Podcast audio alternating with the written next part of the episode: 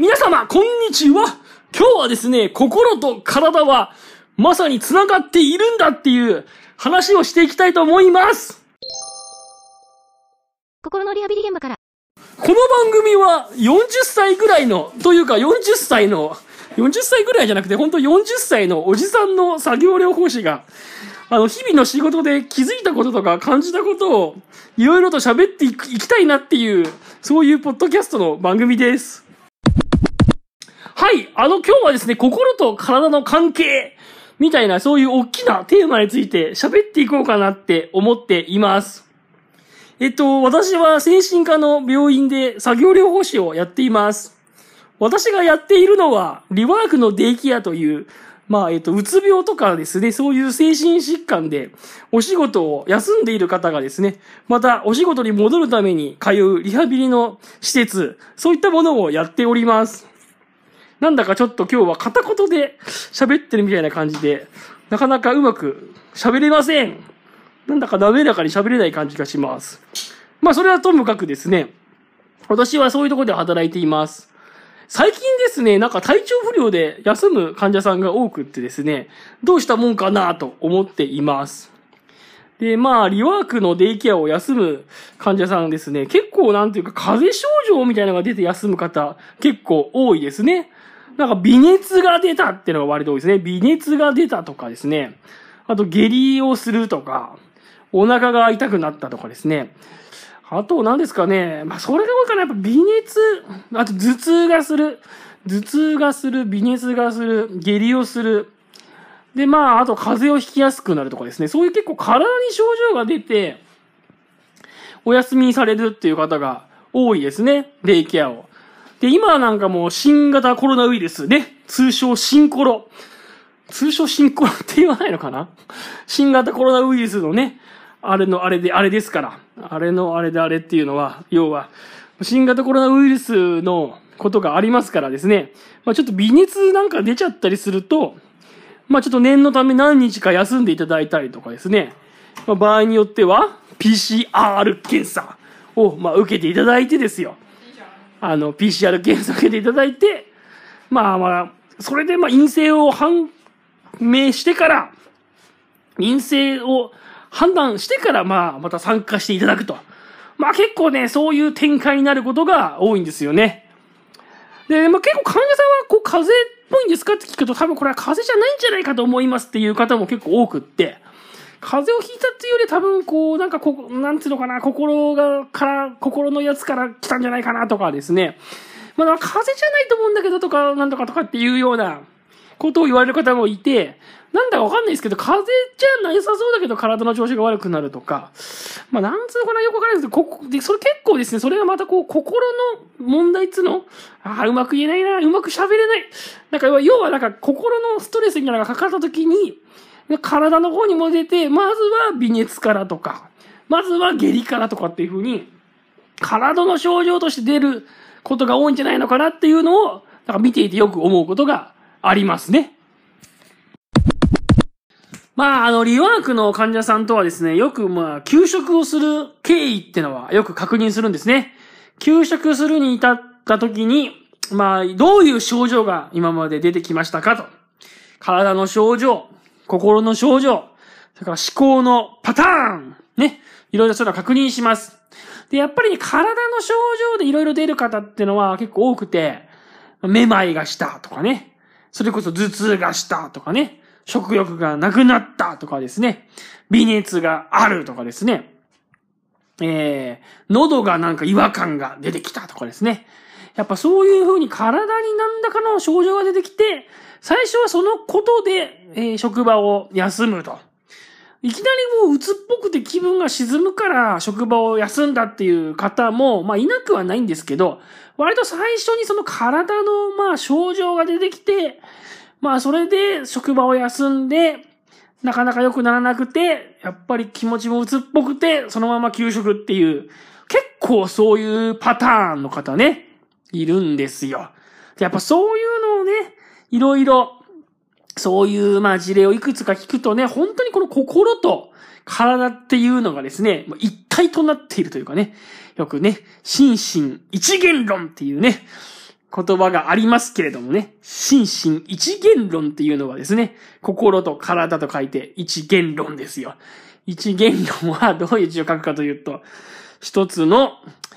なんだろうね、元、元、元気の元に論文の論ですね。まあ、心身一元論みたいな言葉がありますけどもね、ほんと心と体っつうのが繋がっていてですよ。まあ、気持ちが落ち込んだ時に、まず最初に体にいろんな症状として、現れてくるんだなーつうのをですね、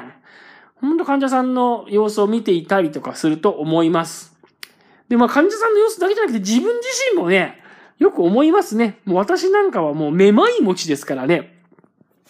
昔は耳鼻科に行った時にですね、まあメニエール病なんじゃないかって、まあ言われたこともあるんですけども、まあね、メニエール病かどうかはちょっと置いておいてですよ。まあ職場でもですね、なんかちょっと嫌なことがあったりとかですね、まあストレスフルなことがあるともうすぐ最近はめまいがね、出てくるようになってですね、まあ、結構体の症状として現れるんですよね。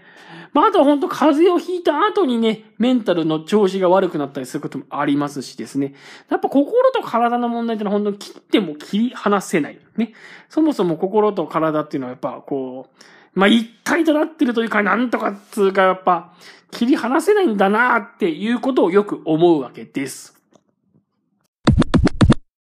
いやー、そもそもうつ病の人は、風邪をひきやすいんじゃなかろうかと思ってですね、ちょっとその路線でちょっと私情報を調べてみようと思いましてね、Google 先生にね、ちょっと聞いてみました。私はね、困った時はいつも最近 Google 先生ですね。最近でもないですね。もうここ何年も、ここ何十年もですね。もうなんか困ったら Google 先生にね、えー、うつ病、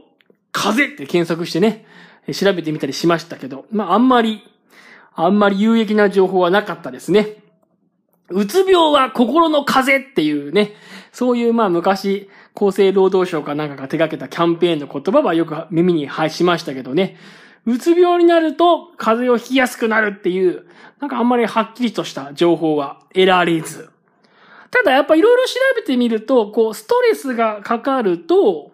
ま、免疫機能が、免疫機能が弱まって、まあ、その結果、風邪をひきやすくなるんだとかね。そういうのはちょっとなんかあるみたいですね。あとはストレスがかかると、まあ、自律神経の調子が良くなくて、まあ、それで風邪をひきやすくなったりとか、まあ、風邪みたいな症状が出てくるんだっていうね。なんかそういう、そういう情報はちょっといくつかあって、まあ僕が調べたかったことはこういうことなのかなって思いました。まあね、僕の今の職場は結構、まあそんなにストレスがないんですけど、僕が以前勤めてたね、まあ職場は結構ストレスフルな職場でね、よく職員がなんだかんだと体調不良で休んでいたので、すぐ風邪ひく人がいっぱいいましたね。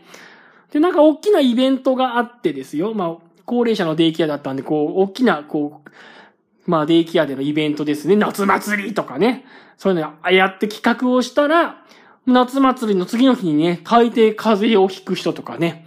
えー、調子が悪くなる人とかって結構そういう人がいて、まあ僕の仕事は作業療法士ですからね、結構作業療法士なんて夏祭りだって言うとね、結構作業療法士が率先して企画を立ててることが結構あるんですけどね。まあ夏祭りが終わった瞬間風邪ひく職員っての結構多くってですね、やっぱこうストレスとこう風邪をひくっていうのはなんかやっぱ繋がってるんじゃないかなっていうのはですね、まあその頃からよく思っていたわけですよ。で、まあリワークに来てもですね、やっぱりなんだかんだで、うーん、心の調子が悪くて来るんだけど、なんだかんだで風邪ひく人とかも結構多くって、やっぱりなんか心の病気があっても、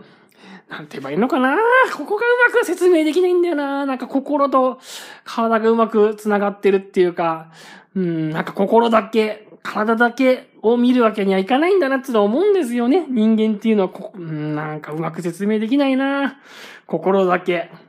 体だけ、ね。そういう見方じゃダメなんだな、つの思うんですよね。なんかやっぱり。はい。というわけでね、もう今日の話はこの辺にしておこうかなって思いましたね。まあ結局心と体は繋がってるんだっていうね。まあ最初に話した話からなんかそれ以上話が展開しなかったですね。そういう話がしたかったんですよ。なんかもうちょっとね、なんかこう、いい具体例出してね、なるほどって思わせるような、説得力のある話がしたかったんですけどね。なんかあんまり自分で喋ってていまいちなんで、今日はこの辺にしておこうかなと思います。とにかくね、心と体がね、